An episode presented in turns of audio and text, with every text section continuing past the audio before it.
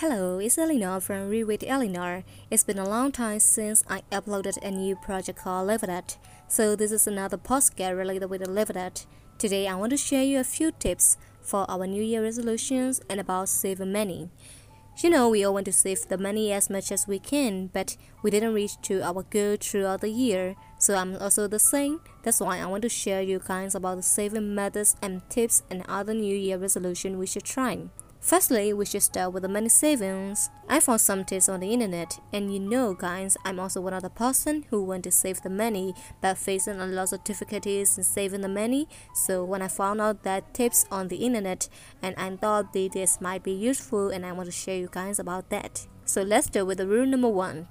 Rule number one is save 10% of your salary. This is not a big amount, only 10% of our salary every month. If you can save more, you can try it too. But in here, I want to say is we all want to save a lot of money at the same time, but later we have to use the money back as an emergency case or other like that. So I want to add is save 10% of your salary and also save 10% for your emergency cases to buy things or other. So save 20% of your salary for your saving money and for your emergency cases. For me, this would not be a large amount to save, and I prefer this way instead of saving a lot of money at the same time. So here is our rule number two: is make a list before you go shopping. We have to do shopping to buy our daily necessary things, right? So before we go to the shopping, we need to make a list that I really need to buy. Without doing this, and we are going to buy everything we want, we need to consider what we need and what we want.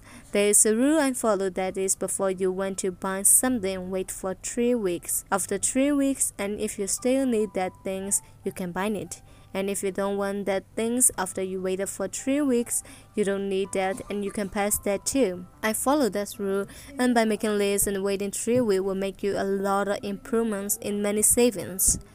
So rule number three is record every expense you use. There's a lot of money saving apps and spending tracker apps on the Play Store and Apple Store. Download the ones and record every expense that you spend. Then you will see clearly where you spend most of your money. Everyone do the resolutions and saving money is also one of their goals and I also start following these rules and start saving the money.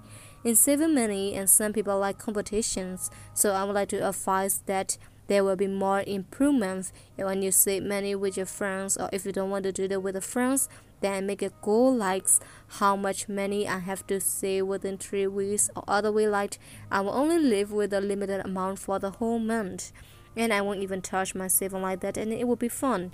And there's some way like punishing yourself or finding yourself like if you do do exercise find one dollar to yourself. So if you don't eat breakfast find one dollar to yourself like that and it will be fun and it will make you uh, having a good habit so these are the tips to the saving the money and I will share about my lifestyle in the next week. I'm Eleanor and I hope you enjoy the Live It Up podcast and I'm challenging you guys to do with me. This way you have to do is make a plan of how much money you will save for next month and you can save this month. I know as this is the third week. Before the February you need to make a list of the shopping and how much you will spend and how much you will save like that. And by doing so there will be improvement in saving the money and I'm certain I'm promise that. So and i will also do the kind of uh, challenges with you guys. So i hope to do the challenge together with you guys. So see you next week and i'm eleanor and bye my guys